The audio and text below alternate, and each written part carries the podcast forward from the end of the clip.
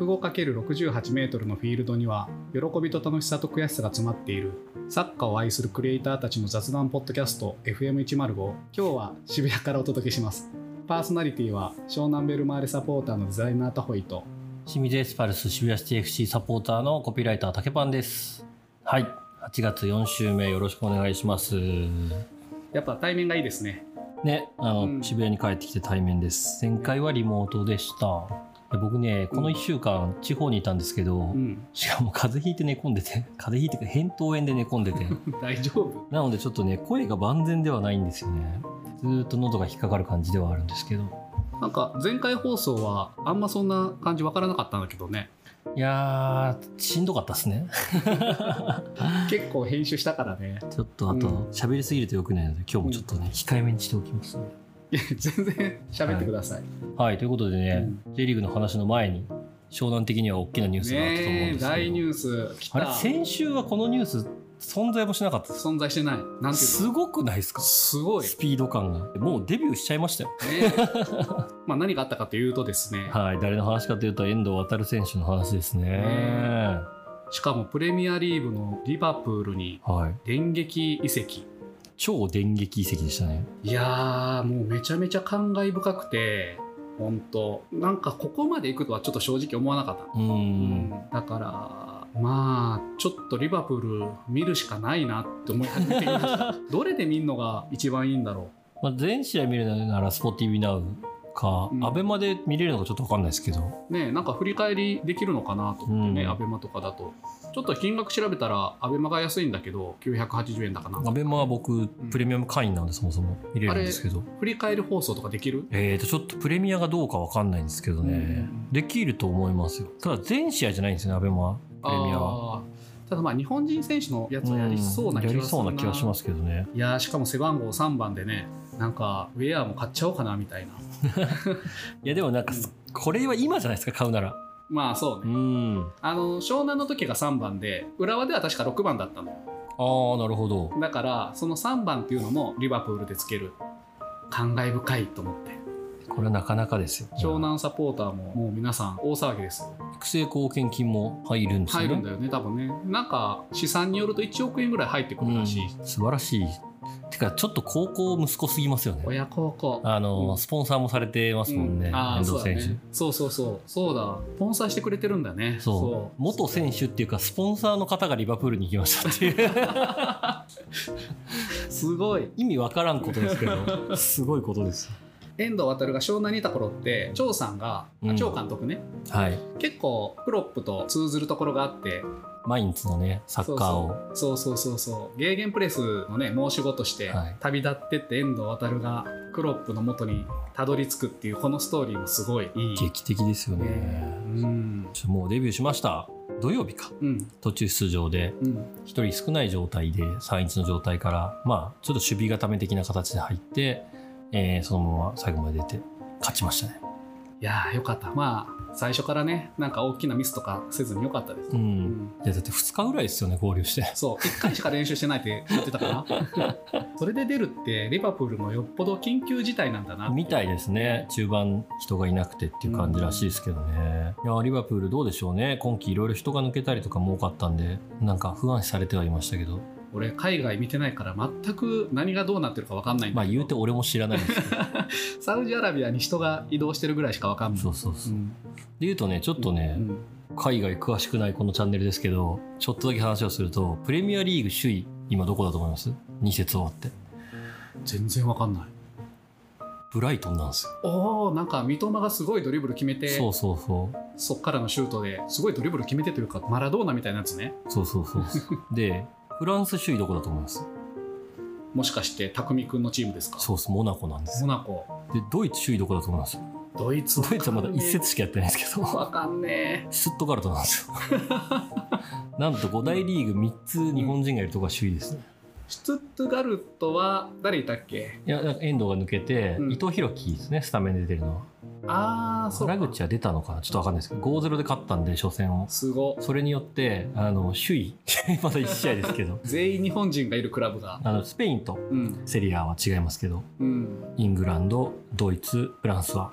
ちなみにオランダもなんです。よオランダ AZ が首位なんで。菅原由成君。あああの可愛い菅原君ね。はい。そうなんですよ。ちょっと面白いですね。謎の情報を入れておきます。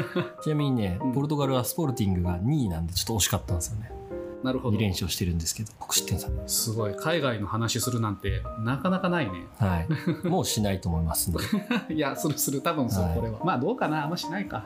もう追ってたら時間がないもんな。そうなんですよ。僕たちは国内の話をしていきます。ので はい。ということで、えー今日は J2 からいきますか。J2 もちろんです。はい、最初のコーナー、エンジョイ J リーグのコーナーです。えー、湘南ベルマーレ、シミレスパルスを中心に週末の J リーグを振り返りますと。はいで、J2 リーグ、えー第31節が行われました。いろいろね、うん今週は変動があったんですけど、まあ、うんそんなことじゃないな。うん。えー、清水エスパルスは首位町田ゼルビアと試合だったんですけど、試合の展開の話をしますね。まあ皆さんご存知とは思いますが、えその前に一言言っとかなくていいの？え、This is football ですか？それそれ。それそれ。それは最後に言うやつです。頭で言うやつじゃないです。そうかそうか。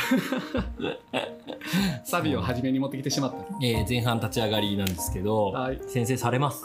はい。これがね、うん。またこういうとこもね、うまいんですよ。えーロングスローと見せかけてロングスローをしないというね。うーん。で完全に清水はロングスローが来ると思って、うん。あの、ロングスローに備えようとしてたところを普通にクイックでスタートされて、うん。バタバタっとしたところを、えー元清水高橋大学に決められました。ちなみになんですけど、まあ今、乾選手が清水でトップ下というポジションをやってて、うん。ただ乾のバックアッパーいねえよっていう話をしてるんですよ。うん。でもね、首位町田のトップ下高橋大吾。うんうんまあ、この試合はですけど、2位、ジュビロのトップ下、金子翔太。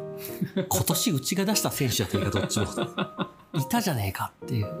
ねいたじゃねえかっていうことがね、あの、この試合思ってましたけど。で、その後さらにですね、前半23分、え右からのクロスをエリキ選手にちょこんと合わせられて、決められて2-0。さらにこの時点でですね、チアゴ・サンタナ、ホナウド、乾隆がイエローカードをもらうというね、もうね、踏んだり蹴ったりな前半なんですよ、ここまで。俺もね前半だけちょっと見てたの確かに頑張ってくれよ清水って思ったよ で、今季最悪のゲームになりかねないなと思ってたんです。うんうん思ってました。ターニングポイント一番大きかったのは、エリキ選手の負傷退場うんうんが大きかったと思います。なんか踏ん張った時にひねったかなんか接触してないんだよね。確かね最初ね接触が一回あったんですよ。あの前半頭ぐらいで,、うん。でその後プレーしてたんですけどまたあれですね多分右の外側靭帯だと思うんですけど、うんうんうん。踏ん張った時に最初痛めてスプレーとかでやってたんですけどはいはでやっぱ無理みたいになったんだと思うんですけど。いうん。でそこからですね44分にセットプレーのこぼれ高橋祐二選手のヘディングのこぼれをカルニウス・ジュニオ選手が詰めて展開しましたというところで前半が終わりますいやまあでも1点返して終わったのはでかいね。でかいんですよ、うん。その後ですよ。後半3バックにします。中山選手を下げて北爪選手をウィングバックに入れて、うん。343みたいな感じ。になるほど。はい。はい。3バックで。3バックにしてからボール支配めちゃくちゃしてましたね、うーん。だいぶ向こうはついてこれない状態だったんで、うん。ギャップのところにボール入れて、うん。まあ、チャンスみたいな。まあシュートそこまで多くはなかったんですけど、はいはい。チャンス結構作ってて、いうんやこれは1点返せるかもみたいな思ってたんですけど、うん。したら乾選手ですよ。謎のあのハーフウェアラインからドリブルで ずっと行ってうん。ずっと行ってずっと行ってシュートを打ったのが、まあ、相手の松井選手の足に当たってうん。リフレクションして入った、でもあれも気持ちだよね。もうああいうのが入るっていうのはすごいボールだよあれ。そう。うん。でうわ追いついたと思って、うん。うわよかったと思っててしたら最後仕上げですよねチアゴ・サンタナ選手、まあ、途中出場の西澤健太選手のうん。右からのクロスを、うん。なんかすげえすげえヘディング決めてましたね。高速の。高速ヘディングシュートでしたね。しかもニアに走り込んできて高速で決めてたもんね。レーザービームみたいなヘディングを決めてましたね、あれはすごかった。マジでうん。びっくりしましたね、0-2からの逆転。うん2ヶ月ぶりぐらいですかねチアゴ・サンタナ選手は。ゴールは。久しぶりのゴールでした。84分ね。いやー84分。でそこからはなんとか守りきって勝ちました。いやー。いやーこれちょっとね、サポーター話先週したと思うんですけど、うん。うんすごく大きなことが1個ありました。サポーターと高橋大吾っていうところがポイントなんですけどはい。乾選手前半1枚目のイエローカードをもらったんですよね。で次節出場停止です。うん。まあ、8枚目なんで2試合出場停止なんですけどそれもあって結構審判に食ってかかってたんですけど、まあ、ちょっと高橋大悟君が止めてくれたっていうのもちょっとありその前とかも含めて。っていうのとあとサポーターが、まあ、あの乾最近ゴール決めるとあ乾ゲットゴールうん。っていうちゃんとがあるんですけどそれをやったんですよ。はいは乾がちょっとヒートアップしてる時。で乾選手インタビューでも言ってたんですけどあの前半にあのちょっとこう気持ちが高ぶってる時にあのゴール決めてないのにゲットゴールをやってくれたおかげですみたいな話をしてたんですよね。であこれは特殊効果を発動してるぞと思って、うんうん選手落ち着けっていうのをちゃんとでやるっていうのを実行した清水エスパルスサポすごいなと思いましたね。でこれについては、うん。あのアメフトの川口さんが現地観戦してて、あの権田さんもポープも川口さんの教え子でうんうんうん。パーソナルトレーニング受けてるからだと思うんですけど。でそれについてスタンドで観戦してて触れてましたね、そこサポーターすごいんだなってああそうななんだ。なんかねあのヒートアップする時のサポーターの声掛けで俺覚えてるのは多分2015年か16年あたりにヴェルディに行ったはい。河野かなドリブラーの。そうそうそうそう。彼が FC 東京時代にヒートアップした時に FC 東京のサポーターから「落ち着け河野コール」「落ち着け河野落ち着け河野」っていうコールがあって。すごいな。そういうコールあるんだっていうのはなんか覚えてるなと思って今最近聞かないねそそういうねうん落ち着けなんとかみたいなねでも今回は完全にそれであの画面僕 DAZNで見てたんですけど DAZNで見ててもあそういう目的でサポがやってるんだって僕も分かったぐらいなんで乾選手もうん落ち着けって言ってんだなと思って落ち着いたっていうところがあったと思うんで非常に良かったですね。という清水戦でした。This is フットボール言わないじゃないですかああ、そうだ、そうだ。で、まあ、これも YouTube で見てもらいたいんですけど、秋葉監督がついにね、This is, this is, this is フットボールを言ったんですよ。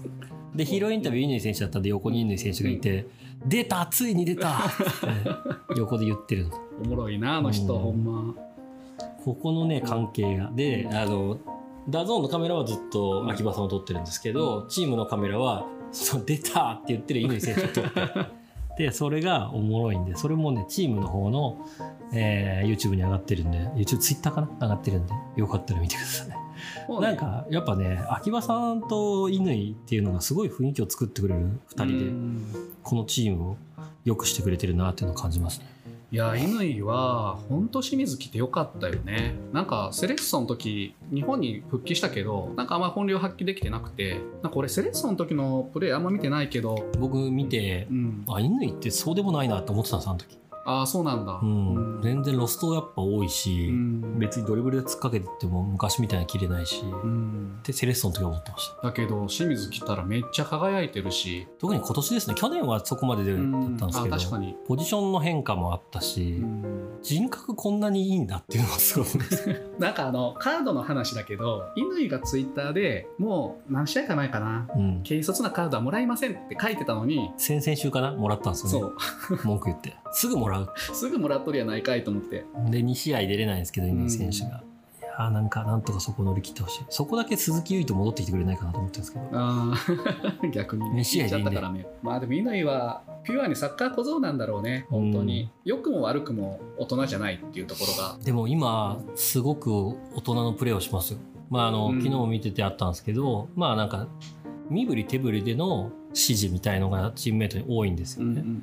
でそれやる選手ってまあなんかあんまりいないじゃないですか。うんそれはすごかったなと思いますね。まあなんかそんなイメージないじゃないですかいないそうねなんかねサッカーのプレーはやっぱ成熟してきたなっていう感じあるけど性格がそういうこうなんか自分をそのまま表現できるみたいなのがこうその時代的にも難しくなってきてるじゃない、うん、なんかそれをやれるのはその諸刃の剣ではあるけどこれはそういうのはサッカーのいいとこだなと思うからう乾、には頑張ってほしいね。審判にだけは言っちゃうんですよ。ね。それは気をつけましょう。ねセレッソの時もやっぱそのチーム内の輪を乱すぐらいちょっと言っちゃうっていうのもあるそうだろうから、本当にね全くないですよ。うん、チームの輪を作る人です今。うん。ね。だまあセレッソでの苦い経験があってからだと思うんですけど、うん。今本当に乾中心にチームがまとまってると思います。いやーいい補強だわそう。まあなんかそういう状況で拾ってくれたっていうことに対する感謝もあるみたいですけど、J2 全体の話がうん。あるんですけど、うん。まああのちょっとビッグシックス的な話をしましたけど準ビッグシックスみたいな、うん。えー大変動を起こしましてもうもはや崩壊しました 上からいくと町田勝ち点63は変わらずはいで、2位、岩田57、うん清水55。ここが2差は変わらずですね。うんで、ヴェルディが引き分けだったんで、53で2差になりました。うんで、5位、大分49なんですけど、その下なんですけど、えー山形が6位に上がりましたというか、山形、長崎は、えっ、と、得失点も総得点も同じなんで、公式だと同6位ですね。で、山形、長崎が6位で、8位群馬9位甲府になったんです。よ甲府めっちゃ落ちたんですよ。でここの山形から甲府までは勝ち点47で並んでます。なので、まああの2位3位4位のところのうん。自動昇格争いっていうのが、うん。まあ4差の中にいますがはいはい。その下の5から9位までのところが2差の中に5チームいるっていうこのプレーオフ争いがえぐいことになってきましたね。すごいね。そうなんですよ。しかも山形5連勝。そうなんです。15勝2分け14敗。そう山形引き分け全然ないんですよ。そうなんですよ。群馬頑張ってんね。群馬強いですよ。タレント的には。大月サッカーが。うん。で確か町田が次群馬で次山形とかだったんですよ逆かもしれないですけどここがちょっとしびれる感じじゃないですか。そうね。町田はポロポロ負けてきたね。って言ってもなんですよ。まあ一番負けてないけどね言確かに。ってもなんですよ。うん。清水こう勢いがすごかったんですけど、最大勝ち点差13あったのが詰まったって11だったんですよこの時点で、で今回詰まって8になったんですけどうん。いやこんだけ勝ってそんだけしか詰まってないのっていう。え？っていう。そうでも町田の話で思い出したけど黒田さん？秋葉さんはやっぱ嬉しかっただろうね。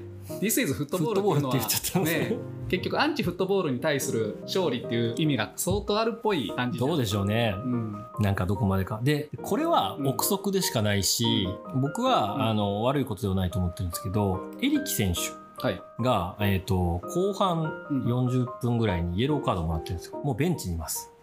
ベンチから審判に文句言ってイエローカードをもらったんです。でこれによってエリキ選手は次節出場停止になるんです。はいはいただ、エリキ選手は怪我をしてるんです。どうせ次出れないからカードもらっとけ指示あったっていう可能性もなくはないなって。なるほど累積消化しとけ。悪党 地内外全てを使って勝ちに行くっていう姿勢が、うんまあこれがほんそこれは憶測でしかないんであれですけど、それがやっぱ黒田さんのやり方だしずっとそれで勝ってきてるからやっぱそういう部分っていうのを植え付けていくっていうのが、まあ、賢いし徹底できるのはすごいなと思います。まあそれはねあの真面目な監督はねみんな怒りますよ。時間の使い方とか含めて、そううん。あのルールの中で勝つためうにん。やれること。でルール違反はしてないのでそうだね。そういうところが町田の強さでも本当にすごいですよ。町田だって去年プレーオフにも入ってないんですよまあね。それが気づいたらずっと首位なんですよ。こんなことあり得るっていうぐらいのことをやってるんですけどね。うん。でそれをやるためには普通に補強しました。普通にいいサッカーしますじゃどうにもならない部分をひっくり返してるなとは思いますね。町田はね J1 昇格市場命令が藤田さんから出てるんじゃないかと思ってんだけど、あうん。のサイバーエージェントが町田を、うんまあ、メインスポンサーになるってなった時に藤田さんがなんかサポーターとのやり取りの中で言ってたのはやっぱ結構株主からゼルビアを傘下に入れて何のメリットがあるんだみたいなことはめちゃめちゃ言われてて結局、まあ、そこの回答はそのサッカーが好きだぐらいしかないから自分のポケットマネーでやると最初言ってた記憶があってだけど去年のワールドカップの放送でかなりこう株を上げたじゃない。そこでもうこの好機を逃してはいかんということで今年何としてでもこのまま J1 に上げて株主に対してのサッカーチームを持っていることの価値みたいなことをちゃんと知らしめていくっていうような動きに出てるんじゃないかって俺思ってんだけど。なんかそこので言うと今年から藤田さんが社長なんですよね。うんうんうん。あなのであのサイバーエージェント本気1年目ではあるんですよね、うん。今年が。っていうところで、まあ、エリキ取ったりとかっていうところはあったんですけど、まあ、ぶっちゃけ J2 ってそんな甘くなくて、うん。いい選手取ったから簡単に上がれる世界ではない。っていうところで言うと普通にやってたら多分この順位にはいなかったなと思ってて。で こんなやり方できるのは黒田さんしかいないだろうなと思って はいます。まあなんかそうね。この辺がどうなるかうん。ちょっと面白いね。ヒールという意味での町田がね。はい、はい。それについてはね僕はちょっとここでは言えない話もあります 後ほどということで J2 でしたで J1 ですはいえー J1 リーグも行われました湘南はどうだったんでしょうか？J1 リーグ第24節はいガンバ大阪対湘南です。こちらも2-0でガンバに先制されて試合の終盤まで行くんですが、まあ、最後に1点返して試合終了ということで負けました。はい。残念。でね、なんと湘南48失点してるんですよ。ああ、去年の清水みたいですね。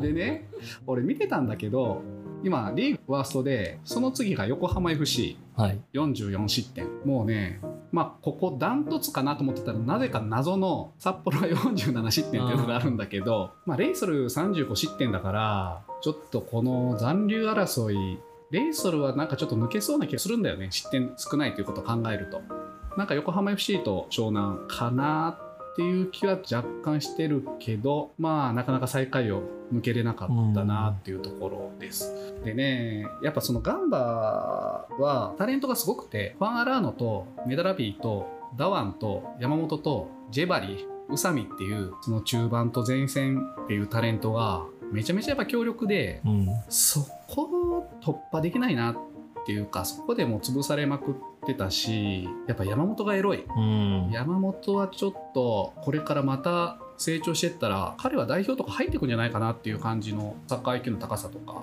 ポスト遠藤みたいに言われた時ありましたけどね。まあ現実的にそうなり得る可能性あるかなっていう気がするなと思ったよく降格するしちゃうチームにありがちな言葉で自分たちのサッカーっていう言葉あるじゃないうん。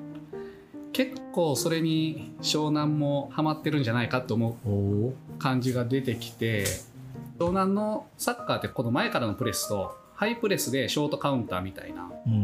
戦い方が多分想起されると思うんだけどあとめっちゃ走るとかなんかそれにちょっと固執しすぎてるというかなんか戦い方の幅があんまないんだよねでそれに対策されると上回れなくて負けてしまうみたいな感じでなんかどっちかというと選手っていうよりももう監督の成長。なところの気もしてんだけどどう思いますか？今その話聞いて。監督の成長というか選手はね結局やっぱ監督の指示に沿ってやるじゃない。もうでも勝てない時期どうやったら勝てるようになるのかは、うん。ほんと結構よく分かんなくて、うん。でめっちゃ大敗してたらあれなんですけど、うん。こういう勝てないみたいなうん。のが、まあ、清水もそうでしたけど、うん。去年続いてる時に何変えたらいいかでも変えなくてもいいんじゃないかっていうのは分かんなくはない、うんうんそれうまくいってるとこもあるし、まあ、ぶっちゃけ戦力的に今のガンバと湘南比べたら、うん。うんそれは勝てんよねって気もするしで何かを変えたら勝てるのかって言われたらそう、うん。そのね難しさあるんだけどなんかその戦力差を考えてどういう戦術を取るかって決めるわけじゃない？はい。監督が、じゃあ前回の戦い方が本当に正しかったのかなっていう、例えばガンバ相手だったらまあどうなんだろうな完全にリトリートでこう引いてブロック作ってやるみたいなうん。方法でもよかったのかってことですよね。そうそうそう。なんかその辺が選手たちはね自分たちがこうやろうと言ってもやっぱ監督こうやるって言ってんだからそれに沿ってやるのでなんかうまくはまんねえなと思ってたんじゃないかなうん。ってちょっと思ったりはしてるんだけど、まあ負けたりねしてる時はこう思いがちだからどうなのかっていうところはねそうなんですよね、うん。なんか本当むずいのがうまくいってんのかいってないのかって結果でしか分かんないから、そうね。ただ1点目ねはい。完璧に崩されて入れられたんですよ、うん、で自分もフットサルとかでプレーしてる時に完璧に崩して入れる時ってさ相手より余裕があるんだよね。うん。要するに見えてるから。でその状態がゲームで生まれるってことはやっぱ舐められるって言い方あれだけどガンバの選手がもう湘南の戦い方を見切って余裕がある状態でゴールを決めてるからなんかそういう意味じゃ精神的になんかこうもうガンバの選手の方が上回ってたのかなっていう気はする、戦い方として余裕があるっていうか。まあその辺がねちょっと残念だなって思いながらそうは言ってもまずやっぱりね最下位を脱出しないとそうですね。いけないので大橋は大ちゃんはまたねゴール決めててね、はい。ちょっとどんどん点を取ってるので彼の成長と孫ン軍はめちゃめちゃ結果出してるね。孫ン軍来年いい品かもしれん。湘南おお、どっか抜かれるかもしれん。うん、めちゃくちゃ結果出したんですね。うん、はい。そんな中ねライバルチームでいうと、えー横浜 FC ははい、セレッソ大阪にうん。敗れました、いやーセレッソよくできありがとう。チーム。ありがとう。でヴィッセルははい。柏と泥危なかったですねこれマジでいやー俺ちょっと見てないんだけど僕これ見てました。斎藤光希怪我したでしょ？あ斉藤光怪我したんだ。そう。前半で怪我して交代したんだけどその怪我が結構長期離脱にえなるようなえぐいプレーだったっぽいんだよね。で俺それツイッターで見てそのそうか見始めた時にはもう斎藤光希いなかったっすね確かに。えぐすぎて見れないってみんな書いてるから振り返るのが。結構やばいぐらい入ってたんじゃないかって思ってるんだけどやっぱね美月がいない神戸ちょっとうん。バランス悪くなっちゃうんだよね、うん。やっぱ斎藤美月と山口蛍のダブルボランチがすげえ効いてるから。斎藤光希がゲームを作ってましたよね。うんちょっと心配。ここはな、うん。えー、どうなるんだろう。扇原選手は代わりに途中から出てましたね、うんうん。いやでもなんかちょっとそうですね。扇原途中で交代してるよしかも。途中で出てきてまた途中で交代してるの？何懲罰交代？わかんないっすね、ん。より攻撃的に行くためにこの山川。いやそんなことないだろ。うあんまり良くなかったのかな。いやここ他にポジションいなそうですね神戸。なるほど。うんアンカーのところはいなそう。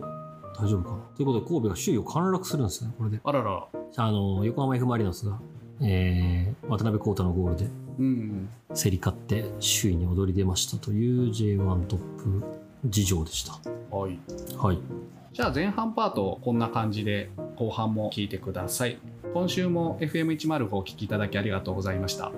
聞いていただいて気に入いただけましたら Spotify や Apple Podcast などでフォローいただき評価星5でお願いします。X もやってますのでご意見ご感想取り上げてほしいトピックは「ハッシュタグ #FM105」でツイートしてください。ハッシュタグで書きづらい匿名で書きたい140文字以内に収まらないという方はプロフィール欄にお便りフォームを設けてますのでそちらから投稿お願いします。もうすっかり2回更新が普通になりましたがまた来週また来週お会いしましょう。